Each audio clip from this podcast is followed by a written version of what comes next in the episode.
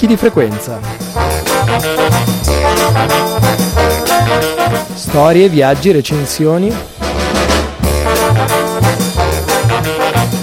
La montagna vissuta a 360 gradi.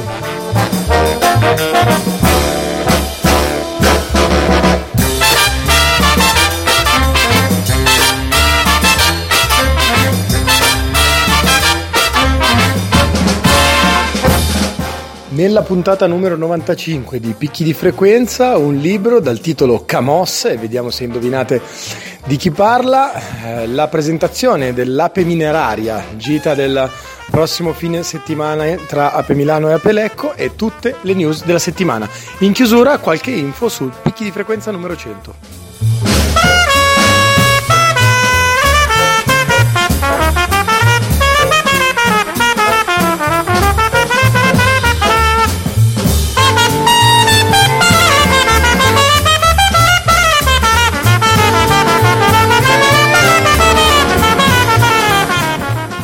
News d'alta quota di questa settimana ci viene da dislivelli.eu. Il titolo Le piste da sci minacciate dai cambiamenti climatici. La situazione del settore sta peggiorando. Le grandi cime calcaree delle Dolomiti brillano di ocra e rosa nel tramonto estivo. La lastra del ghiacciaio della Marmolada, la regina delle Dolomiti, luccica di un bianco regale. Ma se ci si avvicina, il sovrano piange. Innumerevoli rivoli di acqua di disgelo scur- scorrono lungo il suo viso il ritiro della marmolada è straziante. Così è ciò che lei lascia alle spalle, munizioni, filo spinato, cumuli di baracche e altri detriti della prima guerra mondiale, in cui i soldati italiani e austro-ungarici combattevano per il controllo delle altezze. Mentre il ghiacciaio si è ridotto di più della metà dal tempo della guerra, la sua capsula del tempo viene aperta. La scorsa estate il ghiacciaio ha abbandonato una bomba inesplosa, a volte porta anche soldati morti. Uno è apparso nel 2010, un altro è emerso la scorsa estate sul ghiacciaio dell'Adamello, più a ovest.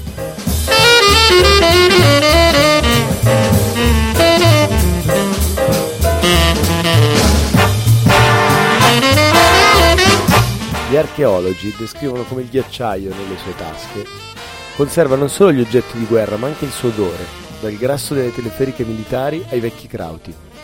Poi ci sono i resti di un tempo spensierato, quando i crepacci divennero discariche durante la costruzione di funivie e impianti di risalita negli anni 50 e 60. Con il suo ascensore più alto, che raggiunge i 3265 metri, la Marmolada era un luogo per lo sci estivo. Quel divertimento è finito nel 2003 a causa dell'aumento delle temperature e dei costi. Lo stesso sta accadendo ad altri ghiacciai. Ed era questo il brano di apertura della nostra rassegna stampa d'alta quota, quella in cui raccontiamo le notizie de- di montagna e proviamo a immergervi appunto in quello che è il mondo di picchi di frequenza. La seconda di queste news ci viene, non è poi tanto una news, da un brano di Alberto Baioni pubblicato su montagna.tv. Il titolo è Storie di donne e storie di alpiniste. Henriette d'Angeville scalò il Monte Bianco il 3 settembre del 1838. Compì l'impresa in gonna e aiutata da un bastone, salvo poi essere derisa durante la discesa da una guida di Chamonix che vedendola tornare le disse avete avuto il grande merito di andare sul Monte Bianco, ma bisogna convenire che il Monte Bianco ne avrà molto meno ora che anche le signore possono scalarlo. Dovette aspettare decenni per vedere riconosciuta la sua impresa. Alessandra Boarelli raggiunse la vetta del Monviso il 16 agosto del 1864 in compagnia della damigella quattordicenne Cecilia Figlia. I giornali dell'epoca salutarono l'impresa scrivendo con sprezzo Ora che è provato che perfin le donne raggiunsero quella punta culminante, che fino all'anno scorso si credette inaccessibile, chi sarà quel turista che si perderà all'atto della prova? Se volete approfondire queste storie di donne, appunto, montagne TV, storie di donne e storie di alpiniste per raccontare insomma come la montagna raccontata dagli uomini è stata per tanti anni luogo in cui biasimare le imprese al femminile. Mentre noi ci spostiamo per, su un'edizione non comune per la nostra rassegna stampa Corriere della Sera, ciclomatore vagabondo, Dino, il vagabondo estremo a pedali dalla Siberia all'Italia, 17 km in bici a meno 45 gradi. Dino Lanzaretti, ex alpinista stanco della prosopopea eroica che ascoltavo nei racconti ai campi base, qualcosa che ritorna insomma in questa rassegna, ha inforcato la bici e non ha più smesso di pedalare. Il racconto dell'ultimo viaggio al gelo di questo diciamo novello Forrest Gump eh, tra virgolette in, a pedali anche se in parte eh, al gelo ho pedalato solo per 17.000 km impiegandoci 11 mesi c'è chi percorre distanze assai maggiori in meno tempo. Dino Lanzaretti, 40 anni, cuoco nei rifugi di montagna, minimizza il suo viaggio concluso con rientro nell'Italia un paio di settimane fa e lungo poco più di 4 Tour de France di fila. Però questo giramondo veneto, alto e segaligno, barba lunga incolta, un affabulatore assai pratico di tecnologia e video, un bel, per- un bel pezzo di questo percorso l'ha girato in bici in condizioni estreme, al centro del polo del freddo dove la colonnina di Mercurio scende a livelli record a due passi dai ghiacci dell'Artide per l'appunto.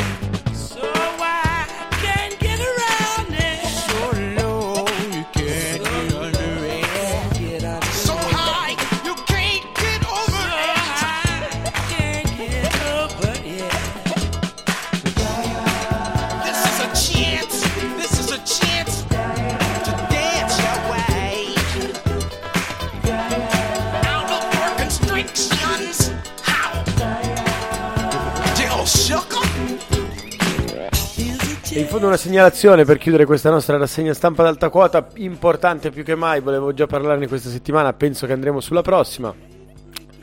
Il brano è dello scorso 13 marzo 2018 è Tempo di Appenninismo Molotov, la seconda festa di AM, appunto Alpinismo Molotov sui Monti Sibillini. Stiamo parlando dopo la prima edizione in Bassa Valsusa, lo ricorderete, eh, presso il, lo spazio sociale Vis Rabbia di Avigliana, che peraltro recentemente ha subito un incendio e che insomma salutiamo col consueto affetto. Il brano apre così: La prima festa di alpinismo Molotov, diverso il suo rilievo, è stata una festa col botto. Ci imbarcammo in questa avventura con slancio e pronti ad affrontare le incognite di un evento dal vivo rivolto a un pubblico ampio e in una dimensione allargata. Ci sembrò doveroso chiedere ospitalità per l'appunto a una realtà parte del movimento Notav della Valsusa, lo spazio Visrabbia, che si è dimostrato un tassello fondamentale nella buona riuscita della festa e che, ai noi, ha subito poi un vile attacco incendiario che ha reso la struttura inagibile, ma non è riuscito a scalfire il lavoro quotidiano dei compagni di base e compagni di base da Vigliana. Eh, salto una parte, il, eh, nel fine settimana 1, 2 3 giugno, proprio dove ci eravamo ripromessi di tenerlo sui Monti Sibillini in provincia di Macerata, il secondo festival. Se un anno fa la scelta era stata dettata dalla volontà di contrastare materialmente la strategia dell'abbandono dal centro del cratere, anche attraverso la conoscenza di quei luoghi e quelle montagne, quest'anno ritrovarci lì si arricchisce di un significato ulteriore rispetto a quanto successo nelle ultime settimane a Macerata. Presto arriveranno i dettagli della festa, al momento non vi, non vi rimane che iniziare col segnarvi le date in agenda e spargere la voce, quindi possiamo fino ad ora darci appuntamento per il primo weekend di giugno, 1, 2, 3 giugno perché Alpinismo Molotov va sugli Appennini, nello specifico sui Monti Sibillini, nei luoghi del cratere. A brevissimo una presentazione di questa iniziativa.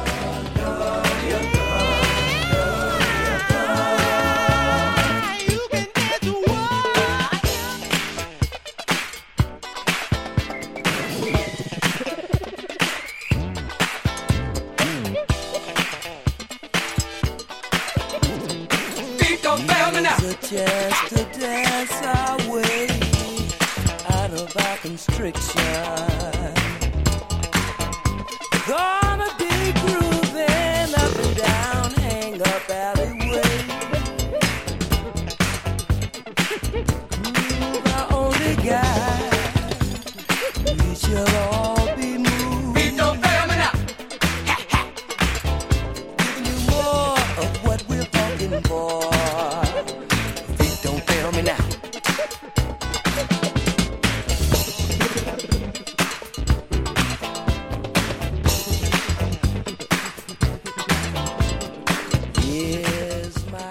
Tassi, per tutti Camos, Camoscio, ha rappresentato a livello nazionale uno dei più importanti pionieri del free climbing.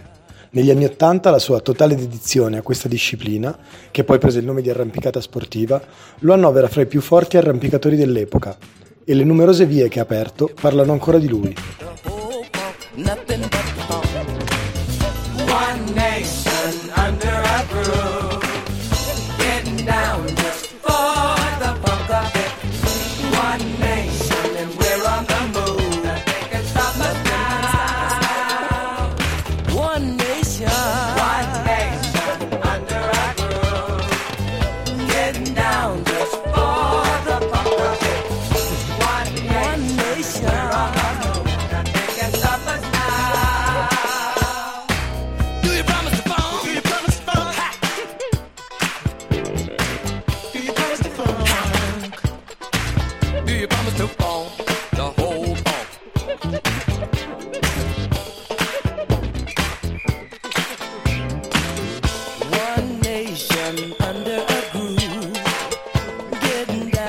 guys.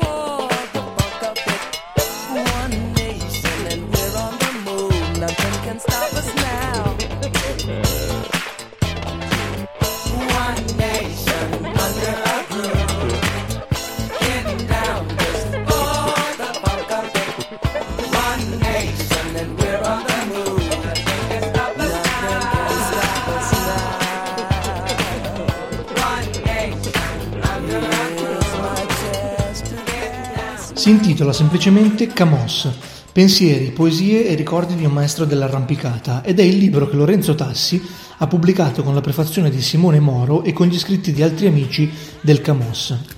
Bruno Tassi, da tutti conosciuto proprio come Camos, è considerato a ragione uno dei pionieri assoluti, nonché uno dei migliori interpreti a livello nazionale dell'arrampicata sportiva.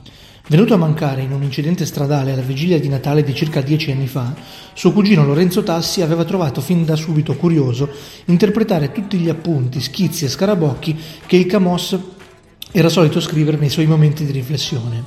Si trattava di piccoli block notice o agende, dove in ordine sparso compaiono riflessioni filosofiche, poesie d'amore, testi legati alla montagna e note autobiografiche. Partendo dal desiderio di non perdere tutto questo materiale, che col tempo diventava per lo stesso Lorenzo Tassi sempre più chiaro e profondo, e mosso dalla voglia di capire fino in fondo perché il ricordo di Camos fosse così forte e la sua presenza ancora viva, in tutte le persone che lo hanno conosciuto e vissuto, ha deciso di riunire l'intera famiglia di amici di Bruno in un libro. Grazie al prezioso appoggio e alle conoscenze di Alessandro Gherardi di Zogno, amico vero di Bruno e fedele custode della sua memoria, Lorenzo Tassi ha chiacchierato, ascoltato e raccolto i ricordi e le testimonianze di tanti rocciatori, arrampicatori e alpinisti, che con Bruno hanno vissuto momenti atletici importanti e anche momenti di puro svago. Questo libro si apre con una prefazione di Simone Moro, come detto, che da sempre riconosce il Camosso come suo grande maestro e si chiude con la testimonianza di uno dei suoi più grandi amici di, di anima, ovvero Mauro Corona. Ad arricchire il tutto ci sono anche le preziose testimonianze di Maurizio Zanolla Manolo, di Gianandrea Tiraboschi, di Vito Amigoni, Ennio Spiranelli e Paolo Panzeri, nonché dei più giovani, Emilio Previtali, Yuri Parimbelli, Michi Oprandi e Daniele Carigali, per citarne alcuni. Spiega lo, lo, stesso Lorenzo Tassi, ho voluto raccogliere, sempre per delineare al meglio il personaggio Camos, anche alcuni messaggi scritti all'indomani della sua morte, tra i quali, molto toccante, c'è l'omaggio tributato da Roby Piantoni, che con Bruno aveva condiviso il corso di guida alpina. Questo libro non vuole celebrare solo il campione di imprese arrampicatorie e alpinistiche, ma l'uomo e tutto il suo carisma. Emerge da questa lettura, che va assaporata lentamente, quanto oggi si senta sempre più il bisogno di raccogliere l'eredità del Camos, nel coraggio di essere persone libere da ogni convenzione e nell'essere maestri veri.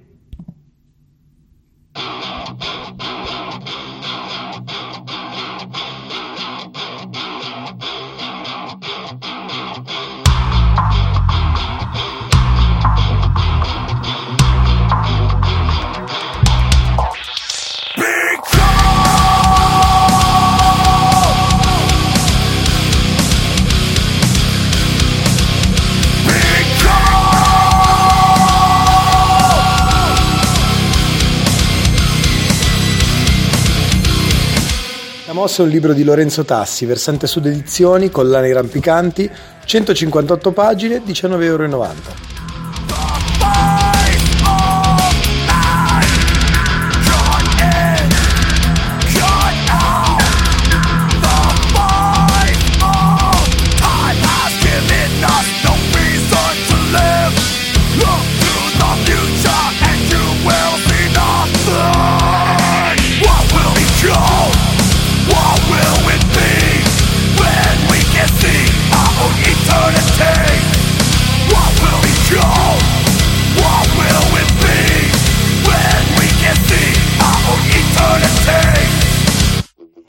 Questa settimana Mountain Blog ha incontrato, ha intervistato eh, Marco Confortola in occasione della presentazione di una nuova linea di Carpos, eh, gli ha raccontato il suo imalaismo.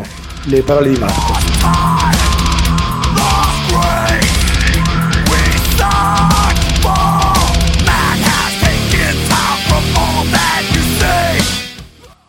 L'Himalaismo è, una storia un po' particolare, è una storia di, di grande sofferenza, grande eh, determinazione, sacrificare tanto dalla famiglia, del lavoro, è una storia difficile. La mia storia è cominciata nel 2004 con, con l'Everest, la mia prima salita, con il K2 la prima sconfitta per poi andare avanti con Iaro e per portarti avanti.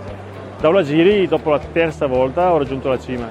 Sono montagne particolari, difficili, poi scatte senza ossigeno, veramente tutto più difficile. Sicuramente K2 mi ha toccato e mi ha segnato sia nel corpo che nell'anima, perché sia a livello proprio di, di mia persona personale, nel mio stato e anche fisicamente mi ha segnato tanto, perché ho dovuto rimparare a camminare, ho dovuto rimparare ad arrampicare e ho dovuto imparare a tenere ancora più duro, perché io purtroppo ho sempre dolore e sempre freddo. Questo è il K2, il K2 mi ha insegnato che lo sapevo già, ero già ben a conoscenza che il valore più grande è che tutti noi abbiamo solo uno nella vita, però il K2 mi ha dimostrato ancora di più.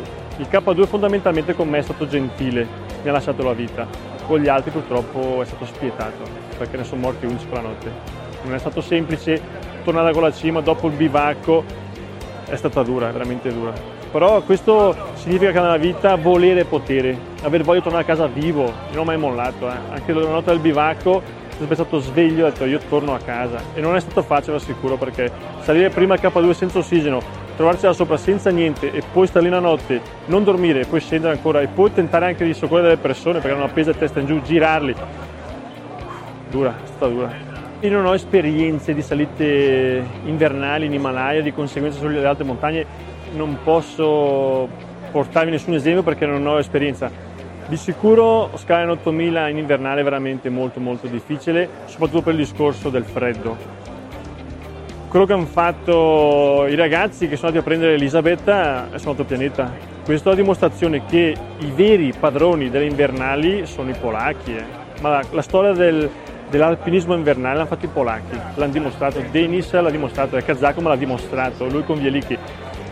Le spedizioni invernali sono veramente difficilissime andare vicino al limite è un attimo, ma anche sulle salite himalayane anche in primavera, quando sali un Kance, sali un Annapurna, sali un K2 in luglio, sei sempre al limite se scali senza ossigeno.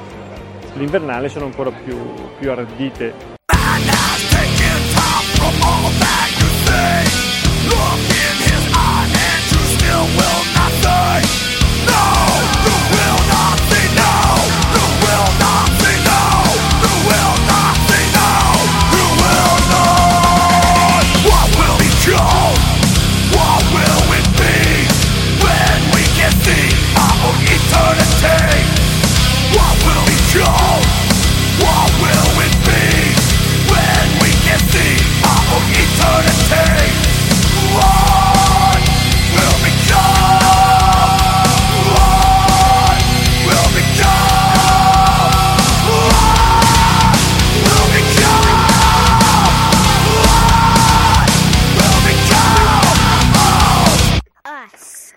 Prossimo 24 marzo le sezioni di Ape Milano e Ape Lecco propongono una gita un po' particolare, diverso dal solito. Siamo in collegamento con Flavia di Lecco che ci racconterà meglio. Ciao Flavia, ci puoi svelare qualche dettaglio?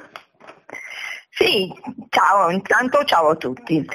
Eh, sì, sabato abbiamo pensato di fare questa escursione in un parco minerario e quindi la guida ci condurrà a scoprire le antiche miniere dei piani resinelli poste a 1300 metri di altezza e sfruttate già dal XVI secolo. È una piccola avventura per ogni età, eh, adatta a tutti, semplice e con, dotati di caschi e pile frontali faremo questo viaggetto al centro della Terra. Il giro mh, dura circa un'ora e mezza, più 20 minuti, 20-30 minuti per la preparazione perché ci verranno distribuiti i caschi, le pile frontali e ci saranno date alcune istruzioni dalla guida. Inoltre se saremo numerosi, e speriamo, eh, saremo divisi in gruppi eh, che partiranno 20 minuti di distanza l'uno dall'altro. Benissimo, sembra proprio un, una, una, bella escursione. E ti chiedo, possono partecipare proprio tutti? Eh, no, proprio tutti, tutti no, perché i bambini con meno di tre anni non possono entrare in miniera per ragioni di sicurezza, perché non si, non, non si possono portare zaini, non possono essere portati in braccio.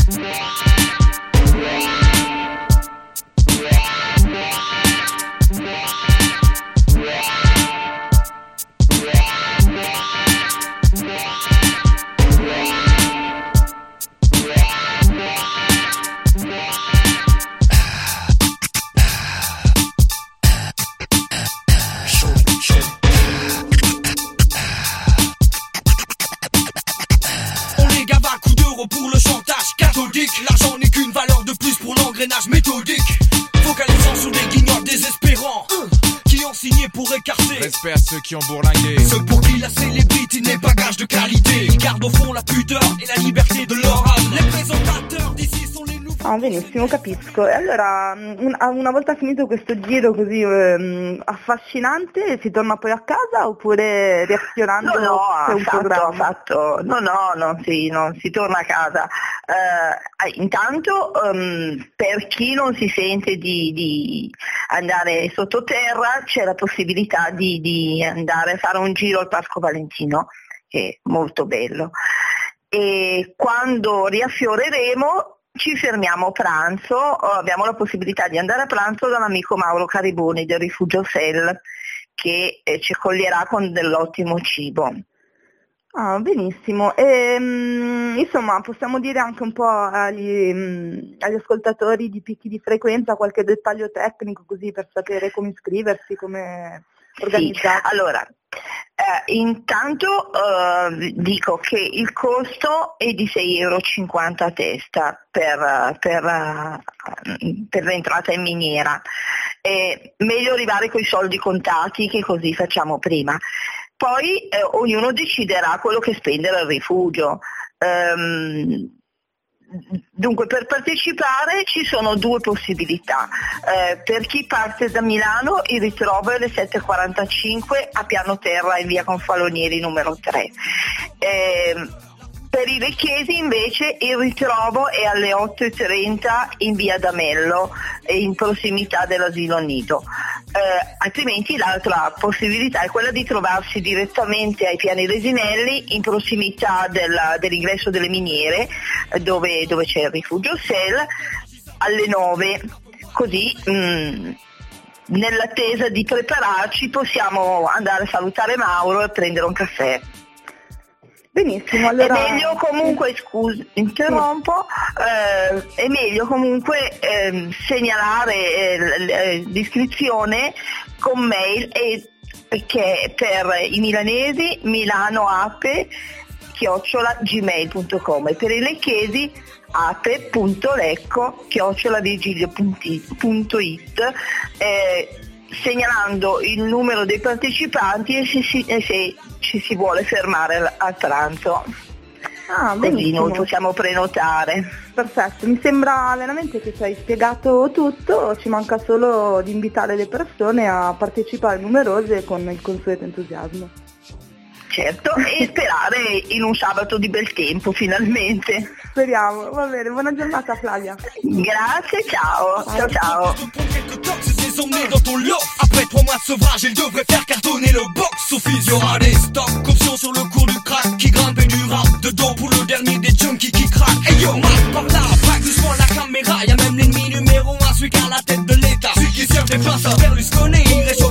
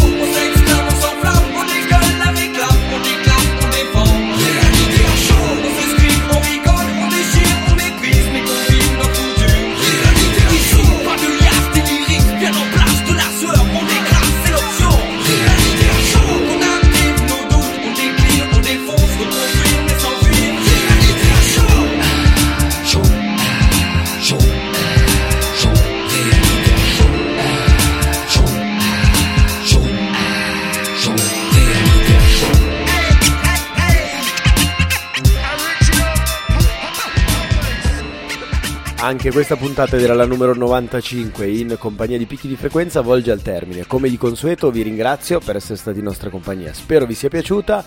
Prima di lasciarvi con le consuete informazioni vi devo però ricordare che ci stiamo avvicinando oramai a passi da gigante verso l'anniversario. La puntata 100 di Picchi ha finalmente una sua data. L'appuntamento è per giovedì 19 aprile eh, alle ore 19.30 al piano terra di Milano, siamo nel quartiere Isola, via Federico Confalonieri 3 per la precisione, dove faremo un altro live di picchi di frequenza, una puntata dal vivo col pubblico in diretta che poi andrà eh, appunto a, a, concludere questo nostro ciclo il giorno successivo su Radio Onda d'Urto. Quindi eh, a partire da oggi comincia ufficialmente il warm up, mancano 5 puntate e ogni settimana vi ricorderemo eh, questa che è la nostra festa. Sulla pagina Facebook c'è già un evento pubblicato. Eh, picchi numero 100 dal vivo eh, a piano terra per l'appunto vi chiedo questa volta io una mano a far girare la notizia a spargere la voce a, ad esserci soprattutto e a condividere con i nostri ospiti con le nostre ospiti quello che sarà grande, questo grande closing party questa grande festa di picchi per tutto il resto, come di consueto, c'è il nostro archivio a monte.info, tutte le puntate in libero streaming e download. C'è per l'appunto la pagina sul social network blu con qualche news in più rispetto a quelle della settimana e quelle sul social network azzurro con l'account at abuzzo3. Per tutto il resto, ancora per un mese e poco più, ci risentiamo ogni venerdì alle ore 20 in punto sulle libere frequenze di Radio Onda d'Urto.